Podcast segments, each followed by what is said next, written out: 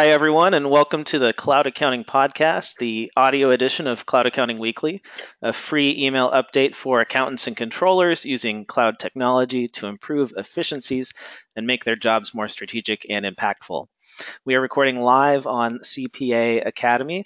If you're interested in listening in live and participating in our broadcast, you're welcome to do so. Just head on over to cpaacademy.org for uh, future uh, recording sessions. Uh, and thanks to everyone uh, who has joined in live today. Uh, Dan, uh, it's snowing. Is that in Iowa? Um, it's not snowing here in Los Angeles. It's about 72 degrees, so you're welcome to come and, and visit uh, the FloQast offices in, in Sherman Oaks. Uh, and I'd be happy to, to give you a tour.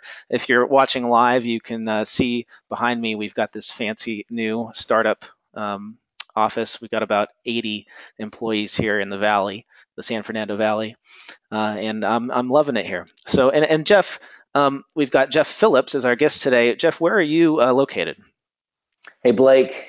Um, good afternoon, and hey to everybody on the call and listening in. Um, Blake, I'm in Pensacola, Florida, so Pensacola okay. is my hometown. It's it's about 70 and sunny, and it's it's perfect today outside, so I'm very happy. It's funny, you know, I knew that, but then I tend to forget where people are because I, you know, I, I have we even have we met in person, Jeff? I don't think we have. I think it's only been on. it's a sign of the times yeah. because I consider you a friend and I feel like I know you very well and I've never seen you in person. That's amazing. Well, we're going to have to change that some point, sometime in the future. Yes, absolutely. Well, uh, f- let's do some formal introductions, shall we? I am Blake Oliver. I am your host today. I am the author of Cloud Accounting Weekly. Uh, I am also a senior product marketing manager at FloQast, uh, where you can see behind me if you're if you're watching live. Uh, we make close management software that helps accountants close the books faster and more accurately. If you're interested in learning more about FloQast, check us out at floqast.com. That's F-L-O-Q-A-S-T.com. Uh, and if you want to check out my personal website, visit blakeoliver.com, and you can also tweet at me at, at Blake T. Oliver. But enough about me. My guest today is who I'm interested in. It's Jeff Phillips. He's the CEO of Accounting Fly, an all in one solution for hiring accounting and finance talent. So if you're looking for an accounting job or looking to fill a position in your firm, be sure to check out Accounting Fly at accountingfly.com. So, uh, Jeff, thanks again for joining me today. It's great to have you. It's great to be here, and um, I'll I'll tell you one other thing. We uh, it, it, it strikes me how few people realize this, but Accounting Fly is the parent organization of Going Concern, which is um, some people kind of laugh when they realize that, but um, we love Going Concern. I've got actually a great Going Concern article in here in a second. And uh, it's been a it's been a fun ride being a, a website publisher over the past two and a half years. Some that's a job description I never knew I was going to have, but I'm looking forward to this. Blake, thanks for having me. Yeah, it's great to have you. And, and I've been an avid reader of Going Concern uh, ever since I started uh, my new, or I should say, my uh, second career in accounting, which was I guess back in 2010 at this point. And I think how long's the site been around? It's been around for quite a while, right? yeah, the, the great Caleb Newquist started going concern, and I think it was in 09 or, or 2010. So oh. you you would have you would have sort of started your career along when along with going concern. Well, that's great. Um, well, why don't we get straight to it, right? Um, so yeah. this this podcast, Cloud Accounting Podcast, is all about what's new in the uh, world of accounting technology and, and modern accounting firms. And so, uh, as usual, uh, my guest and I have selected uh, a few of our top stories from the past few weeks, and we're going to share those with you today, and let's talk about them. So, first, these are the four drivers of workaholism. Uh, this article about workaholism appeared in Fast Company in February, uh, and um, this really uh, stuck out to me. Um, I am not a fan of workaholism. Uh, I see the tendencies uh, in myself toward it. Um, and uh, so I highly recommend everyone check this out. Um, the, the, link will be in the show notes, of course, and you can see the URL at the bottom of your screen if you're watching live. Um, basically, the the gist of this article is that um, research shows that workaholism doesn't actually make people more productive than uh, non-workaholics, um, and so this this need to be working all the time um, is is not healthy, right? And um, it, it doesn't actually have to do with engagement, right? Um, people who are workaholics feel compelled to work um, simply because they feel like they should be working and not doing anything else. Um, I saw I saw this in my days in public accounting, um, and I'm interested, Jeff, um, in you know in in your insights about this. I mean, I'm sure you get plenty of people who are say in in Big Four and probably have those tendencies, right? And they're looking to make a change um, when they when they come to you uh, in terms of you know finding a, a healthier work life balance, that sort of thing.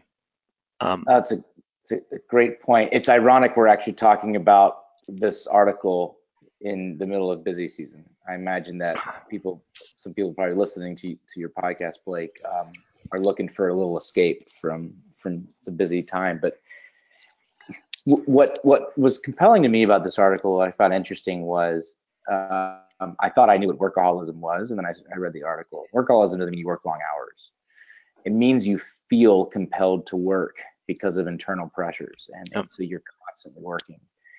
And and and and uh, and you can work you can work long hours and not be a workaholic. It, it's it's really about what's going on inside your head and and what what you're. It's not about it's not about work ethic. It's about mistaken beliefs. And and I think while the definition is it's internal pressures, yeah, I mean, look at the culture. I think that's probably in public accounting. Um, there's a lot of external pressures that, that are going to make you believe that you ought to work, or you're or you're going to get in trouble. You know, and so yeah, that's a conversation we have every yeah. day.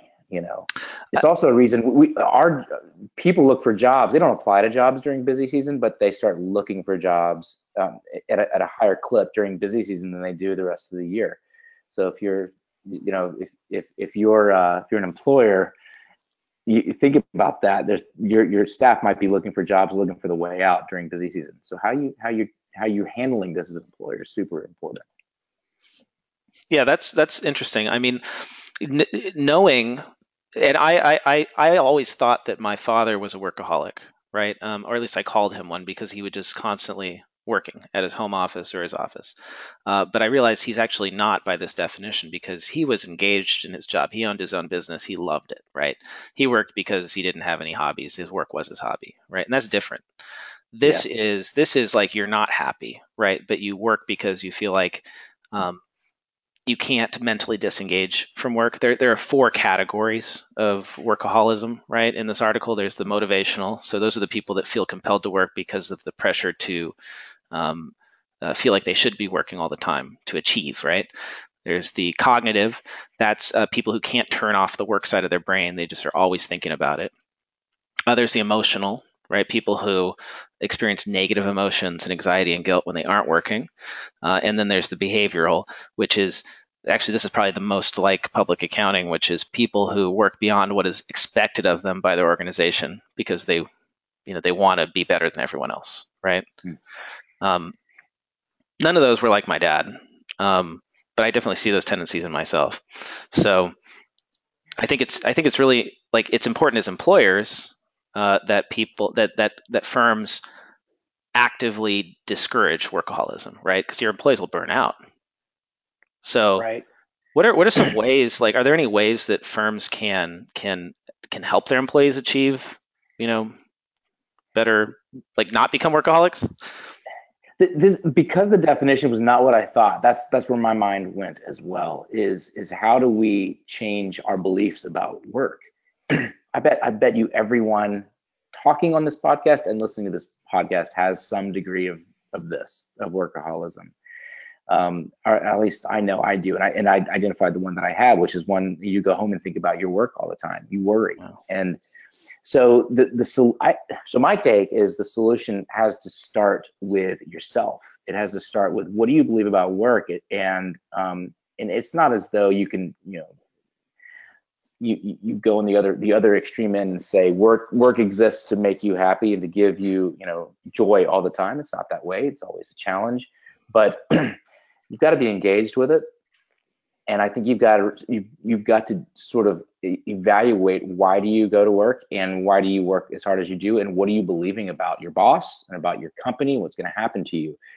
Um, and and maybe you know the one thing you can do as an employer is not create toxic work environments. Mm-hmm. Is understand that there are humans that are working and and try to uh, honor that through whatever HR policies you're going to have. But I know workaholics at super flexible companies, yeah. and I know um, engaged and happy people at, you know, incredibly demanding, over the top type A companies. It's I think I think it's going to have to start with conversations with yourself, and um, and one of the other things that I, I, I had that really came up was there is a point where you can you are if you're working so much you you begin to have diminishing returns on your own productivity. So working 24 hours a day isn't productive.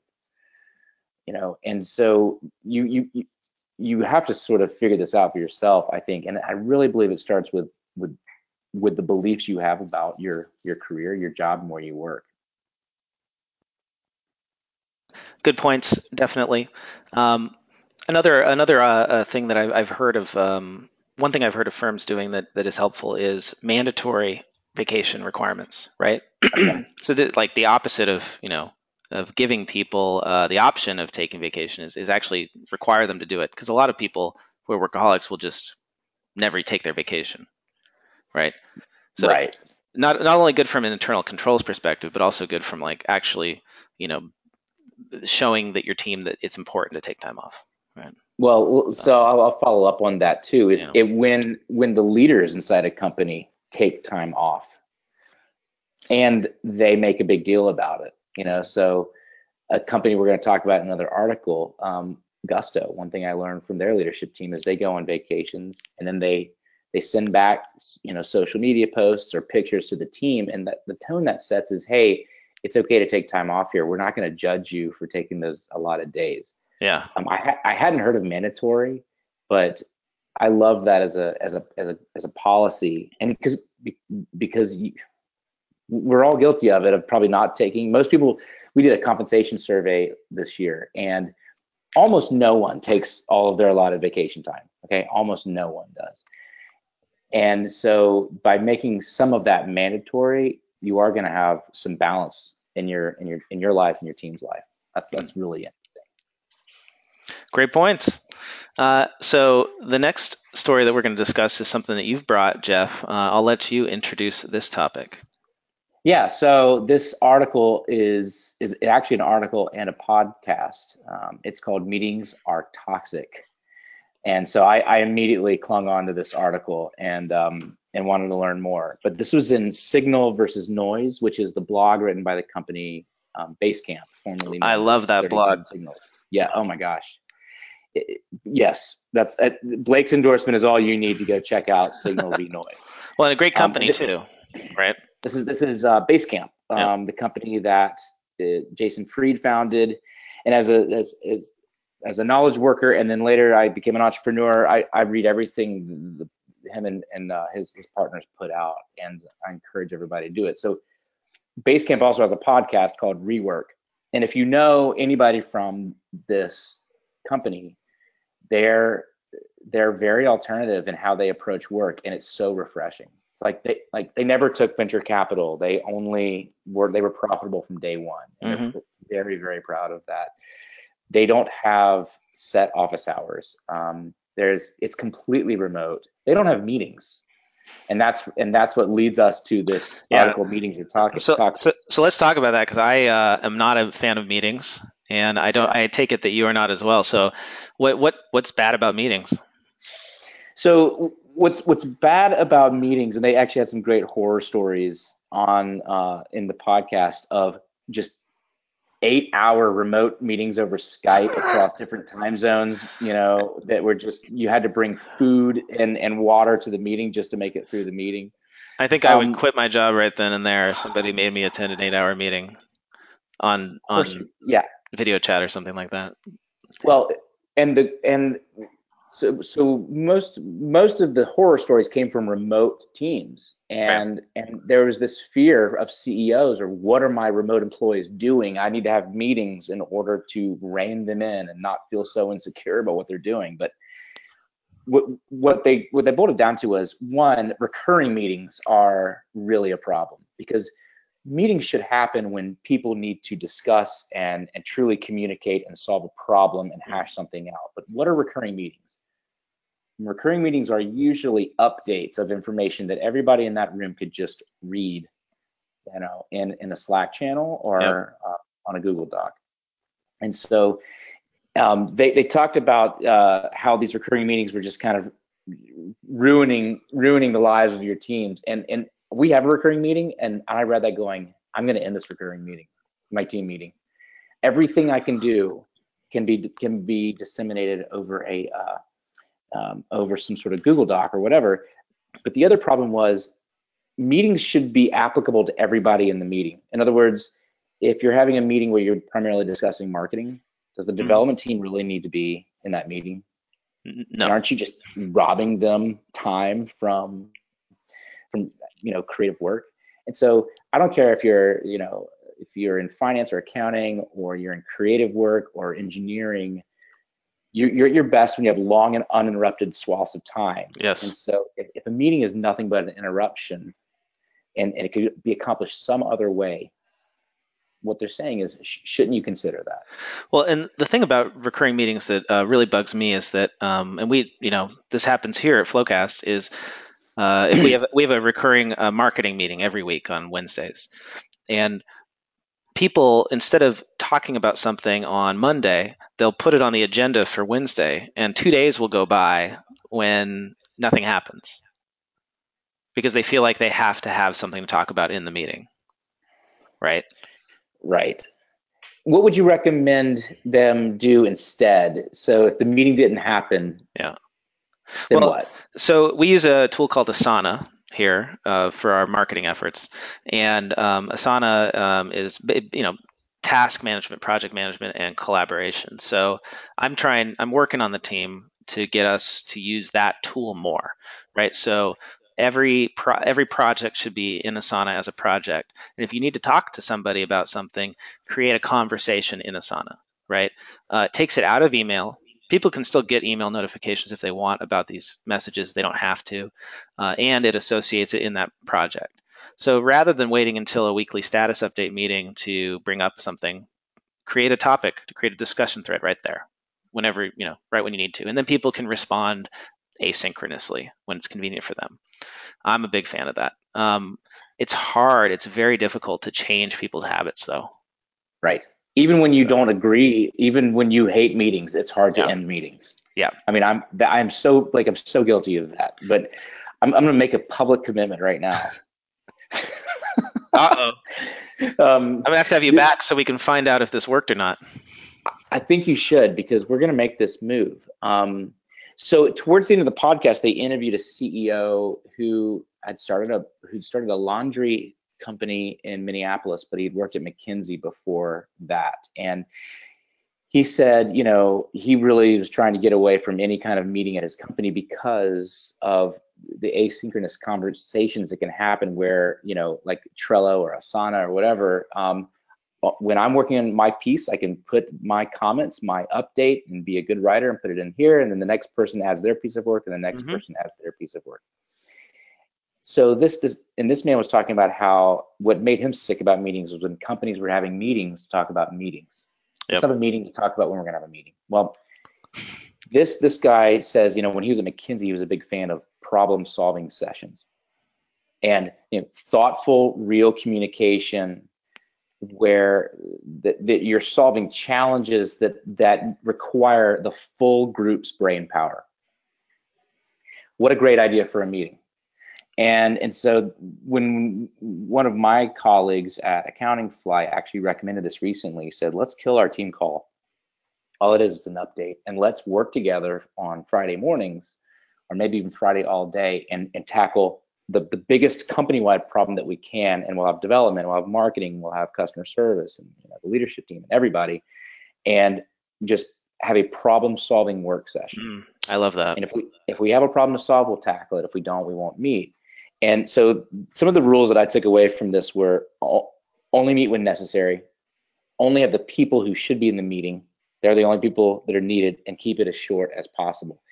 And you don't have and, and have them when it works for everybody's schedule, not um, sort of the Friday at nine status. So the commitment I'm making publicly is um, we're going to end our team call that we have on Friday mornings, and we'll meet when we need to, and we're going to we're going to start the problem solving session. So bring me on in six months. I'm going to let you know if I was able to commit to that or not. Oh, I love it. I love it. That's so great. You're definitely coming back then.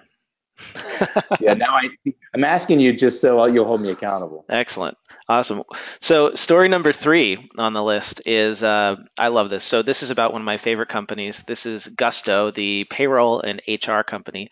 Uh, back in my days when I owned my own small accounting firm, I was one of the early Gusto users um, when they were like a team of 12 uh, out of uh, San Francisco.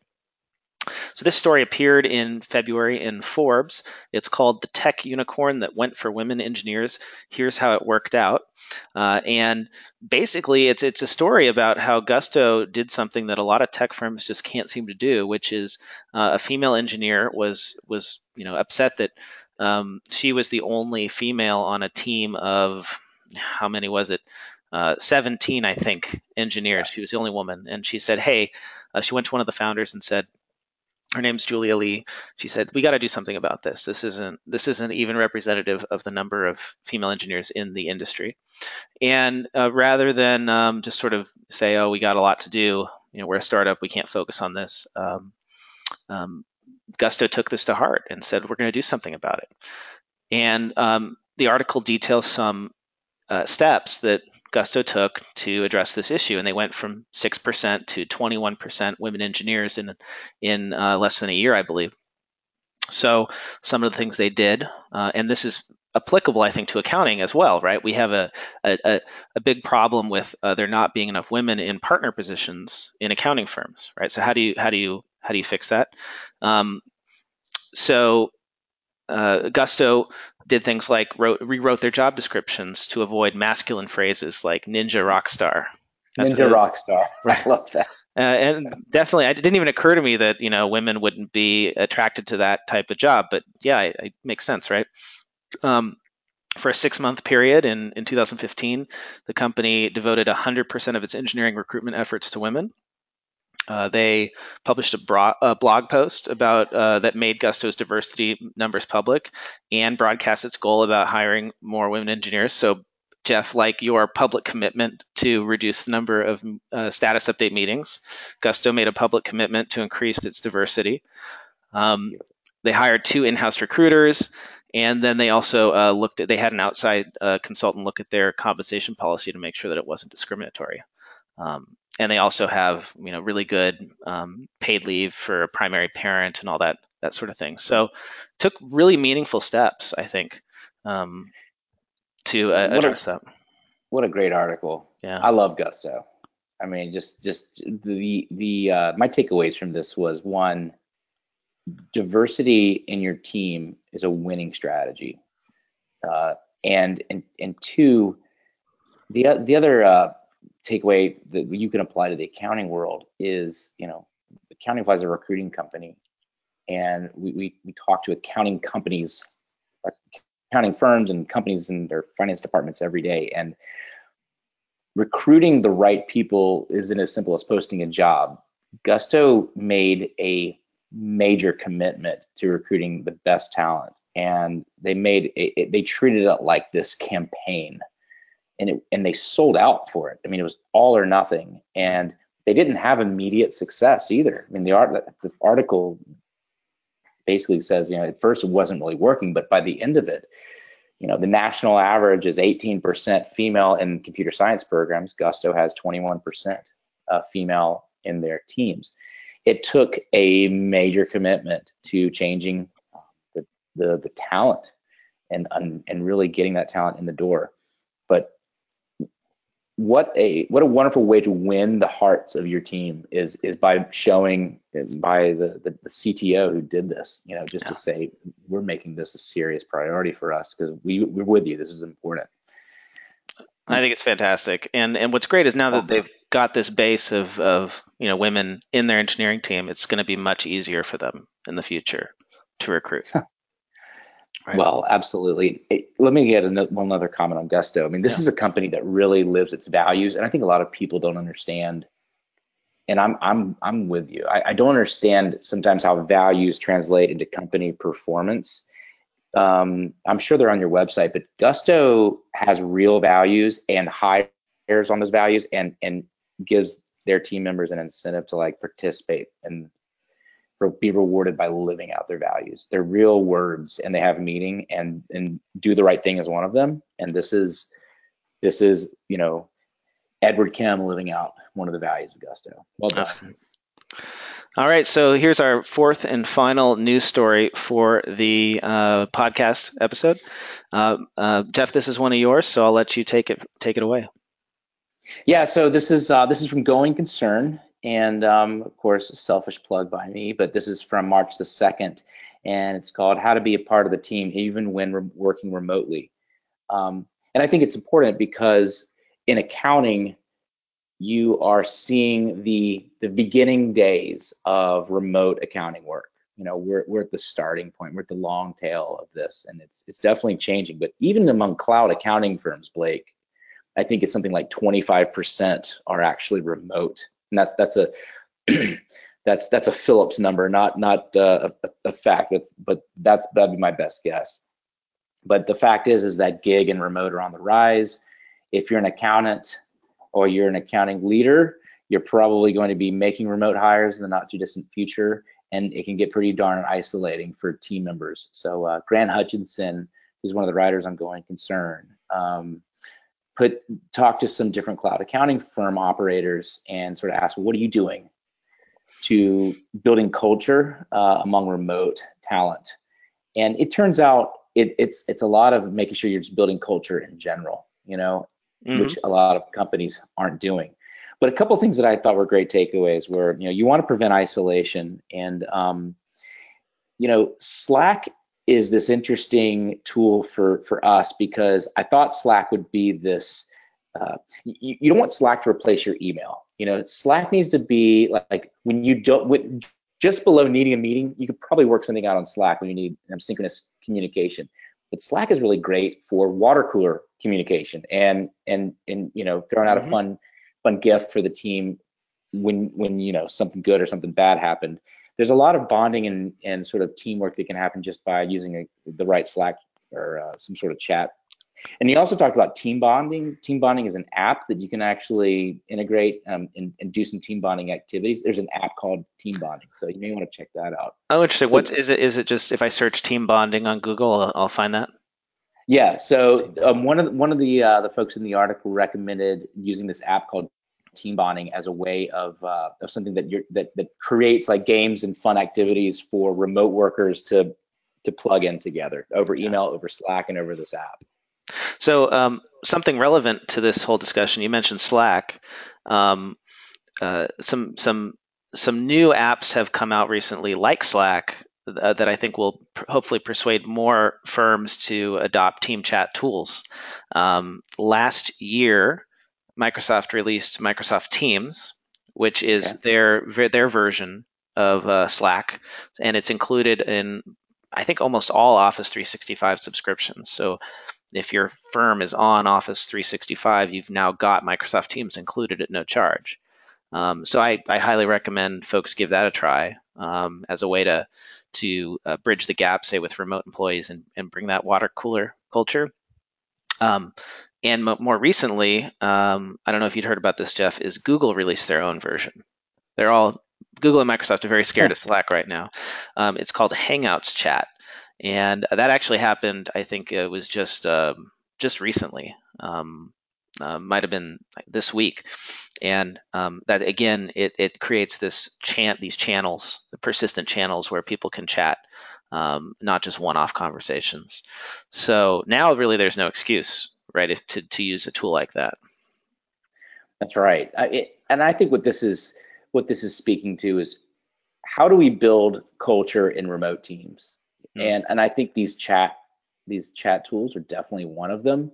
Um, be careful. Don't let it turn into your email. You don't want it to to uh, just it kill you the way email kills you. So so be be diligent. But I was going to ask you, Blake. I mean, you've you've worked in you you're you know FloQast is is uh, a flexible place to mm-hmm. work, and you've been in cloud accounting firm situations. Like, what are your thoughts on building culture inside remote companies? Yeah, it's interesting. So, um, like my my firm that I built um, and sold was a completely virtual bookkeeping company, um, and then um, we merged with a CPA firm that was completely virtual. So that was interesting, you know, th- four years for me because I worked primarily from my home office, mm-hmm. and I have to admit that. Uh, I did start to feel a bit disconnected from team members, especially ones that I wasn't working with on a day-to-day basis. And so uh, we would uh, do annual get-togethers. That helped, but I would I would have loved it if we could have done quarterly. I think that's really important is to get everyone together and, and be willing to spend the money. Um, and one thing that I think can mitig- mitigate that cost is if you um, take a hybrid approach to your firm and you you say we're going to allow remote work, but everybody has to be in a certain region um, that's the model that Catching Clouds uses, right? Everybody is in the yeah. Denver, greater Denver area, but they can all get together in a matter of a few hours if they need to, right? Right. Which, right. which I think is sort of the optimal setup. um, it works really well too because you you you know exponentially increase your pool of applicants, right? Jobs if you offer that remote setup in a in a greater metro area. Like in LA, I mean, LA is humongous, right? What's 12 million people, so if I had a yeah. in LA, I could do a hybrid approach and you know reach a pretty substantial number of people. Hybrid approach is interesting because yeah. it, it, that's what we do, and we're kind of a mix. We have an office. You can come to the office. I don't expect you to come to the office. I don't. I have no expectations of a nine to five in the office workday. I come to the office, but I come to the office because that's my preferred way to work. Um, that's that's how I'm the most the most uh, productive quarterly get-togethers is a is a definite a culture builder. I would say too. This is kind of a funny one, but you know, if you use Zoom for your team calls, put it in the gallery view so that everybody kind of has an equal square or an equal box inside a conference call, and it's not like um, we we learned this the hard way. We had like the team in Pensacola in a conference room, and we were doing we were dominating the talking, and like our, our remote employees felt like they were second class citizens. Yeah. So Zoom Gallery equalized everything. And we also we even do Zoom happy hours. I mean, it's kind of corny, but um, it it it's funny that that that goes that that starts to build a little bit of that team bonding um, or or sort of you know bridges the gap between the quarterly get-togethers for sure. Yep. There's some things you can do to build culture. Well, and I'm a I'm a gamer. I don't know if you knew that, Jeff. Um, I did not. And so my brother and I, um, he lives in New York City, and I live here in LA. So the only way that we really hang out outside of Thanksgiving and Christmas and summer break for him, because he's a teacher, is uh, we play uh, games online, right? So we get on our headsets, we get on Rocket League or something like that, and we play mm-hmm. for you know 30 minutes at night. Um, there's no reason why if you have like a team that's into that, you can't do that too. And you know, I know there's probably firm owners or people who work in firms listening right now. They're like, I would never play video games with my team. Um, but it doesn't have to be like first-person shooters. It could be you know Words with Friends, right? It can be these casual games, and you could create a tournament or something like that in your in your firm, and that's a way to to to increase culture. It's a it's a great suggestion, and I think I think the, the the bottom line is that you, yeah, it's harder. it's harder uh, to to uh, create some culture, but it's also a necessary thing, and um, you might as well start trying trying different ways to to build team, and because uh, you don't want to lose your talent. Well, great points there, and um, that's it for the uh, news component of the the podcast. And Jeff, I wanted to give you the opportunity to talk a little bit about your projects, what you're working on, and what Accounting Fly is. Um, my, you know, I, I, don't know if I mentioned this I can't, uh, at the beginning, but uh, uh, uh one of my firms that I worked for used Accounting Fly for, and still does, right? HPC uh, mm-hmm. is a big uh, Accounting Fly recruiter, and um, um, I thought we got some great hires out of out of you guys. So um, I'm everyone listening, please take a look.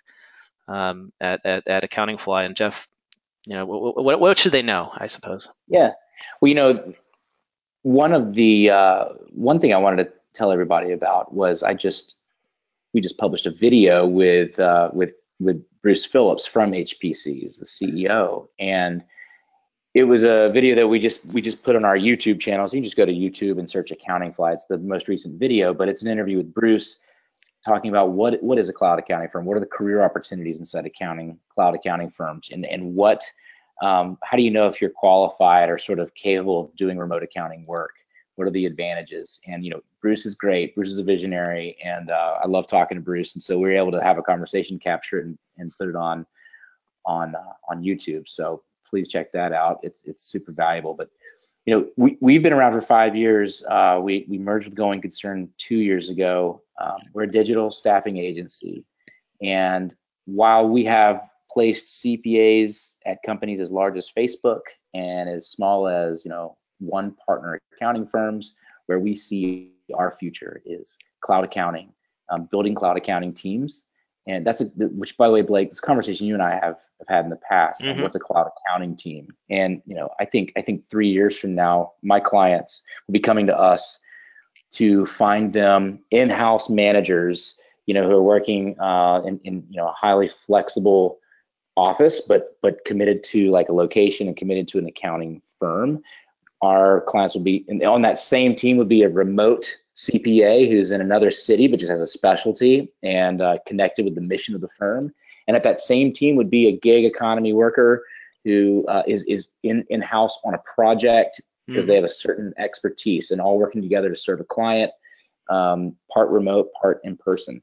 To me, that that's what a cloud accounting team looks like. And and you know for us, I think I think a year from now, 90% of the jobs that we're serving and we're working are remote or cloud accounting firms, cloud team jobs. Well, and you told me an amazing stat recently when we were talking about this that um, that, that the the cloud or hybrid um, job postings, meaning uh, postings where people don't have to be in the office every day, get substantially more applicants than than traditional in-house, you know, in-office jobs, right? Like what what how much is it? It's it's uh, it's an absurd multiple. Yeah, I'm going to tell you two crazy statistics that are eye-opening for us. Um, a, a, a, remote or hybrid, we call a hybrid like catching clouds. Uh, you you need to be in Denver, but you can work from home. That's a hybrid job. Um, a remote or a hybrid jo- accounting job will get seven times the applicants that a traditional um, in an office CPA firm job would get.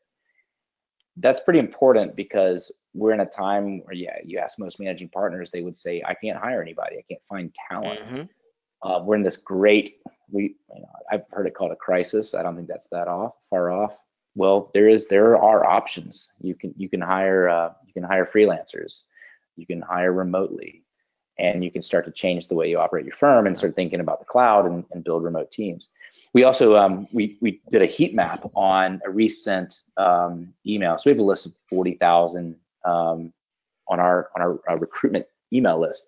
We sent an email with a handful of jobs to the list recently, and so checked on what they clicked. Now there are five jobs listed, and like the first four jobs were office jobs. They had like 0.01 click through or something like that. The remote job, which is a teeny tiny cloud accounting firm in Denver, um, 41% of the clicks were on that job. Wow. What is the talent interested in? Yep. I ask.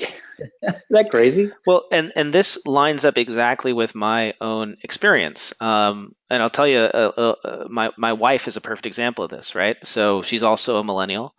Um, she works for actually a very large company. She works for Anthem Blue Cross mm-hmm. uh, in in marketing.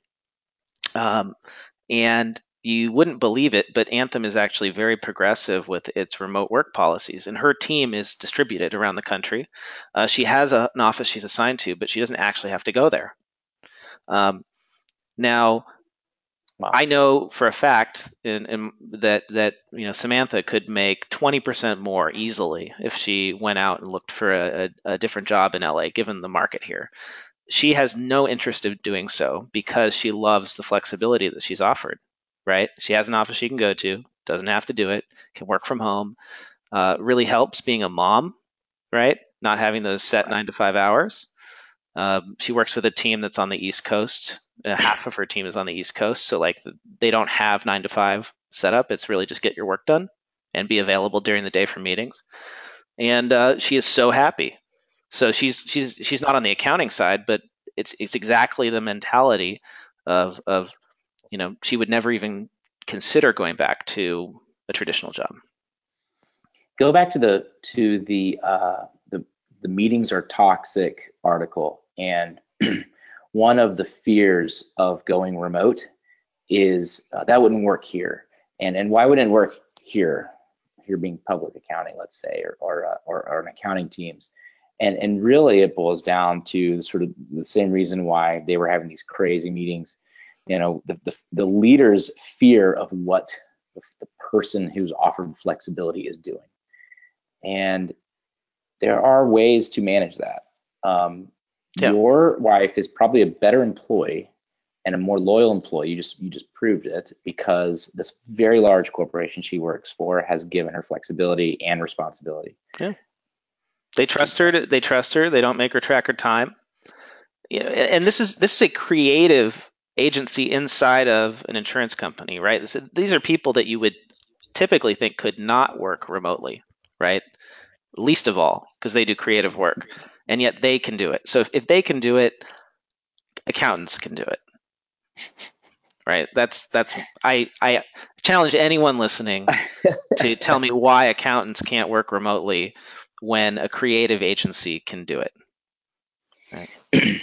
well, first of all, that's hilarious, and and and secondly, you and I both know that accountants can do it because you and I know a lot of accounting firms and and companies that hire accountants that yeah. are absolutely crushing it in in doing that and they're running circles around the competition and, and i think that that the folks who are not convinced um, the reason is that they they haven't seen what technology can do to enable remote work. I think that's the key, right? If you don't have project management software in, in place, if you don't have collaboration software in place, it's impossible to do it via email. I mean, it's impossible to be you know productive in an office if you're just using email, right? So so I think that's what what people really need to look at is getting those systems in place uh, shameless self promotion, close management software helps you do that for an internal accounting department, right? It's it's the same concept as as you know something as simple as Basecamp, which we were talking about earlier, just specialized, right? Um, and and and so you combine those two things, right? You combine the flexibility and the technology, and you get really really happy employees that aren't going to leave. Right. Yeah and you just gave the perfect example of somebody who who who verified that theory. Awesome. Well, um, I don't think we have any Q and A today. Oh, I, I, think we have. Uh, we must just be so good, Jeff, that we have answered everyone's questions already. We've anticipated them. So thank you to everyone who joined in live. Really appreciate you listening. Uh, again, I'm Blake Oliver at FloQast. My guest today was Jeff Phillips of Accounting Fly. If you're interested in getting more updates about cloud accounting, please consider subscribing to Cloud Accounting Weekly at cloudaccountingweekly.com or visit floqast.com. And uh, don't forget, you can check out Jeff's company, Accounting Fly, at accountingfly.com. Jeff, thanks for coming again. And, uh, and everyone, thanks for listening. Matt, back to you.